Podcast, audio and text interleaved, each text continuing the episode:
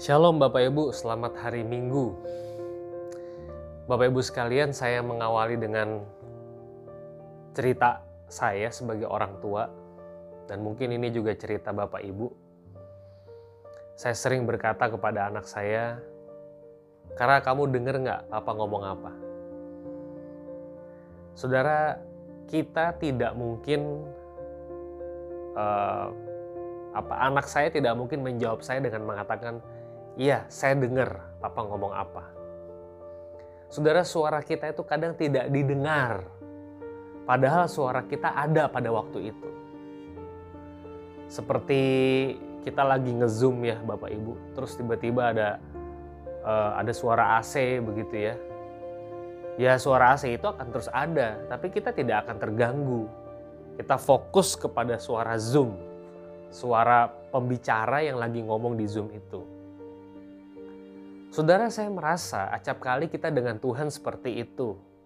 Kita tidak mendengarkan Tuhan. Kita baca firman baca. Kita dengar khotbah dengar volumenya dari TV kita, dari device kita keluar. Atau mungkin saudara sambil nyetir, saudara mendengarkan suara pastoral ini, keluar suaranya. Tapi itu kayak suara AC nggak penting saudara-saudara. Itu yang saya gumuli. Nah saudara hari ini firman Tuhan dari 2 Tawarikh 33 ayat 12 dan 13. Dalam keadaan yang terdesak ini ia berusaha melunakkan hati Tuhan Allahnya. Ia sangat merendahkan diri di hadapan Allah nenek moyangnya dan berdoa kepadanya. Maka Tuhan mengabulkan doanya dan mendengarkan permohonannya. Ia membawanya kembali ke Yerusalem dan memulihkan kedudukannya sebagai raja. Dan Manasye mengakui bahwa Tuhan itu Allah. Dan Manasye mengakui bahwa Tuhan itu Allah. Dalam kondisi yang terjepit atau terdesak ini ayat 12, ia sangat merendahkan dirinya. Saudara, emangnya Manasye selama ini nggak nggak mengakui bahwa Allah itu Allah. Dalam situasi yang terdesak, tersudut, terpojok, Manasya baru aware. Oh iya ya, Tuhan itu Allah. Saudara, saya kembali ingin menyampaikan bahwa saat teduh kita, acap kali itu tidak teduh, tetapi gaduh. Akhir-akhir ini saudara dalam perenungan saya, dalam pemikiran saya, saya merefleksikan firman Tuhan. Saya baru paham bedanya meditating dan understanding.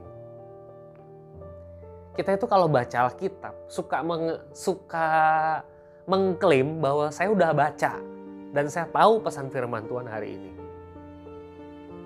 Kalau boleh saya ilustrasikan begini Bapak Ibu. Hmm, ya ya ya ya. Itu adalah understanding.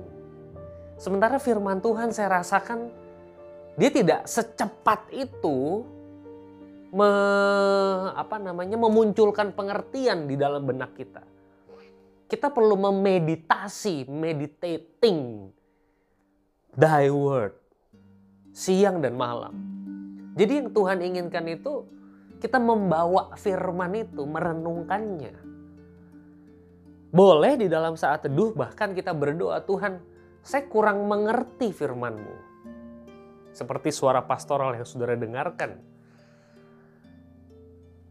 Saudara itu yang saya renungkan satu minggu terakhir ini dalam satu teduh pribadi saya. Kita sebetulnya baca ya tahu gitu, oh iya ini cerita Raja Hizkia udah mau mati kan, terus kemudian uh, disembuhkan Tuhan, terus dia lupa, terus um, ya dia berkata kepada Tuhan, bolehlah penderitaan asal jangan zamanku. Itu kayak cerita yang muter gitu ya dalam saat teduh tuh, iya saya tahu saya tahu, understand, tapi saya tidak meditate. Saya tidak merenungkan firman-Nya. Pertanyaannya, saudara, apa perlu penderitaan sampai kita akhirnya sadar bahwa Allah itu adalah Allah? Saya membaca di sini, saya juga merasa terhenyak. Nggak perlu sebenarnya. Cukup dengan membaca dan merenungkan firman setiap hari dengan sungguh-sungguh memeditasi, meditating, bukan understanding. Maka kita tahu bahwa Allah itu ialah Allah. Saat teduh saya minggu ini, saudara-saudara yang saya konversi jadi suara pastoral, itu pesannya kayak satu gitu. Allah itu penuh dengan kasih, tapi ya bo, jangan di apa jangan disepelekan gitu. Allah tuh bisa murka loh.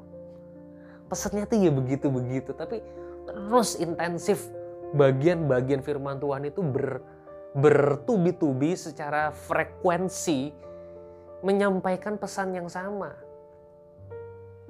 Nggak perlulah bikin Tuhan murka, ya kan? Nggak perlulah krisis dulu baru kita teduh. Membaca ayat seperti ini cukup untuk membuat kita sebetulnya aware bahwa Allah itu adalah Allah. Iya Tuhan. Mungkin saudara perlu memperbaiki kualitas saat teduh saudara. Bagi saya salah satu wujud hormat kepada Tuhan ialah mendengarkan Allah, bukan menganggapnya seperti suara angin. Saudara, perhatikan cara kita mendengar khotbah, perhatikan cara kita bersaat teduh. Semoga ini menolong, memberkati saudara.